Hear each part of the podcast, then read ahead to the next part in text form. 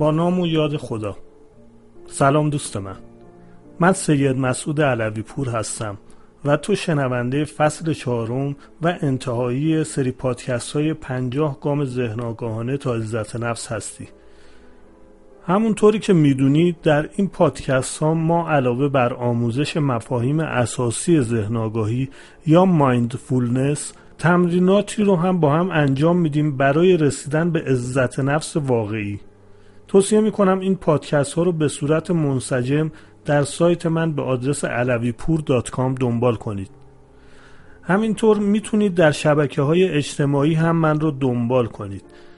دوست عزیزم این فایل ها به صورت رایگان و به عنوان نظر فرهنگی در اختیار شما قرار گرفته. و انتظار من اینه که شما هم با انتشار حد اکثری این پادکست ها و معرفی اون به دوستان و آشنایان و عزیزانتون در نشر آگاهی سهیم باشید.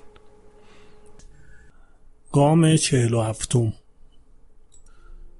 خب در ادامه گام ها می‌رسیم به ادامه مبحث زیستن در جهان و می‌پردازیم به سخنان و گفتاری که صدم رسان و آسیب زننده است.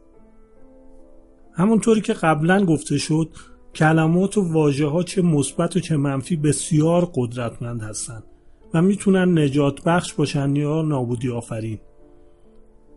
وقتی این واژه ها در کنار هم گفتاری رو تشکیل بدن که انتقادی باشه دروغ یا شایع سازی باشه توهین و تهمت و پرخاش رو درون خودش داشته باشه و یا اینکه راهنمایی نابجایی باشه که فرد رو یا افرادی رو به راه ناسالم و ناسواب هدایت بکنه در دسته گفتارهای آسیب رسان قرار می‌گیرن و این آسیب رسانی می‌تونه منشأ صدمات جبران ناپذیری در افراد مختلف بشه.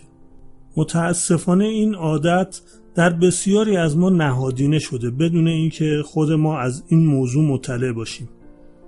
وقتی آگاهانه یا ناآگاهانه به میان حرف کسی میپریم و سعی می‌کنیم گفتگو رو مدیریت کنیم یا وقتی صحبتهای طرف مقابل رو تغییر میدیم یا وقتی حتی بدون هدف صحبتهای عبس و بیفایده داریم خیلی ظریف و مویرگی داریم آسیب وارد می‌کنیم.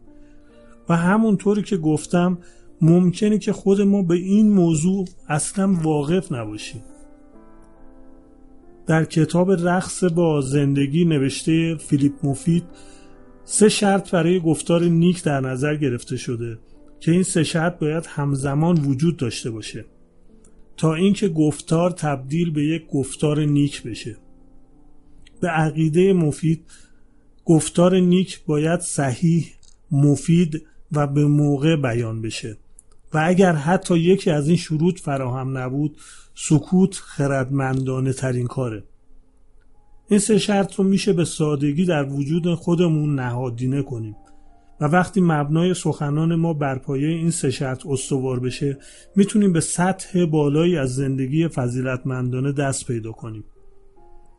وقتی این سه اصل رو به خوبی یاد گرفتیم حتی می‌تونیم در جریان ناخوشایندترین شرایط هم و این خیلی جالبه که گفتار وقتی درست مفید و به موقع باشه تأثیر خودش رو به جا می‌گذاره. البته نکات مهم دیگری هم وجود داره که در گفتارمون باید رعایت کنیم تا اینکه شیوه بیان صحیح و درستی داشته باشیم. اول اینکه در بیان پیام شفاف باشیم و صحبت خودمون رو به طور خلاصه ولی کامل بیان کنیم.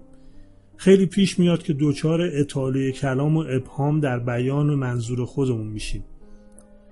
خیلی وقتا این وسوسه پیش میاد که کاری کنیم که طرف مقابل رو سرزنش کنیم و این به این دلیل پیش میاد که ممکنه حس کنیم توسط طرف مقابل نادیده گرفته شدیم و وقتی فرصت سرزنش رو به دست میاریم این فرصت رو از دست نمیدیم. همینطور بعضی وقتا با اغراق دست به کلیگویی می‌زنیم. مثلا میگیم تو همیشه این کار رو می‌کنی. تو همیشه من رو ندیده می‌گیری. این تو همیشه ها مثال های پایان ناپذیری رو می‌تونه ایجاد بکنه. تو همیشه هایی که باعث میشه طرف مقابل به لاک دفاعی فرو بره و گفتمان ما از یک گفتگوی درست خارج بشه و تبدیل بشه به یک ابزار برای آزار. محصول شیرین گفتار نیک همدلی و آگاهیه. و هر چقدر این گفتار نیک بیشتر در زندگی ما جریان پیدا کنه بیان مشفقانه و پاسخهای بهتری رو می‌تونیم از موضع عزت نفس ذهن خودمون داشته باشیم. خب حالا که آشنا شدیم با گفتار نیک و شیوه بیان صحیح بهتره که بریم سراغ تمرین. و سعی کنیم که این فضیلت رو درون خودمون نهادینه کنیم. تمرین. برای تمرین گام 47 مثل گام قبل نیازمند یک یار تمرینی هستیم. این تمرین هم به صورت گفت و شنود انجام میشه. موضوع گفتگو می‌تونه بیان مشکلاتی باشه که در تمرین گام 46 هم با یار تمرینی ریشه یابی کردیم و یا اینکه می‌تونه بیان یک موضوع مهم فیما بین دو طرف تمرین باشه. موضوع می‌تونه یک اختلاف نظر باشه یک دغدغه مشترک باشه یا اینکه ریشه یابی یک سوء تفاهم باشه. شروع به گفتگو می‌کنیم. در این گفتگو احتمالش هست که فقط بخشی از سخنان ما شنیده بشه. بهتره که اول اون بخش رو مشخص کنیم.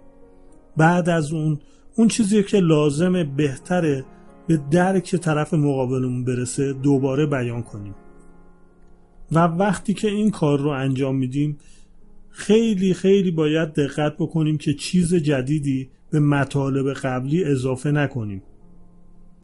از یار تمرینیمون بخوایم که واقعا یک شنونده ذهن آگاه باشه.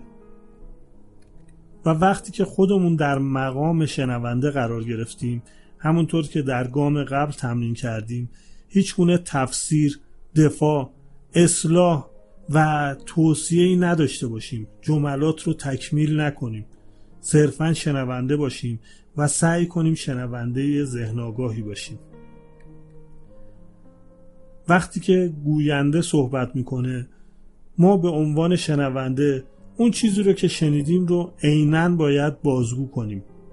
و اگر ما گوینده هستیم از یار تمرینیمون بخوایم که اون چیزی رو که شنیده بدون اینکه چیزی بهش اضافه کنه یا کم کنه بیان کنه.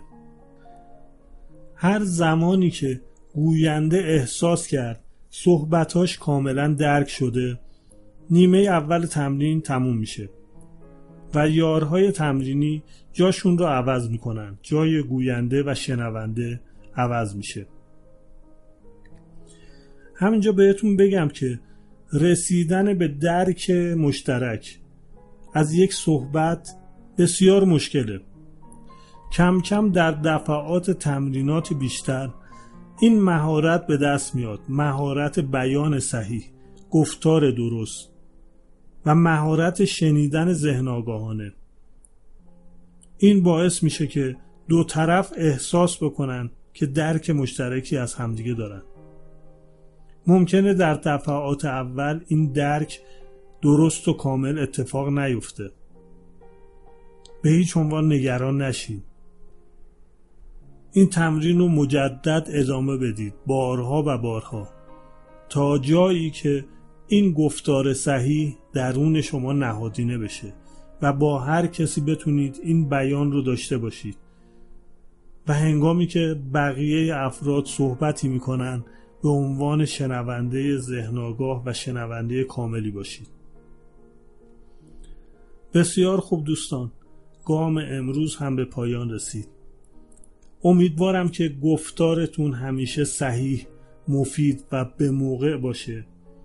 و آرزو می‌کنم که همیشه بیاناتتون به درک متقابل منتهی بشه و شفقت و همدلی رو به همراه خودش داشته باشه مثل همیشه بهتون میگم که دوستتون دارم و شما رو به خدای بزرگ میسپارم.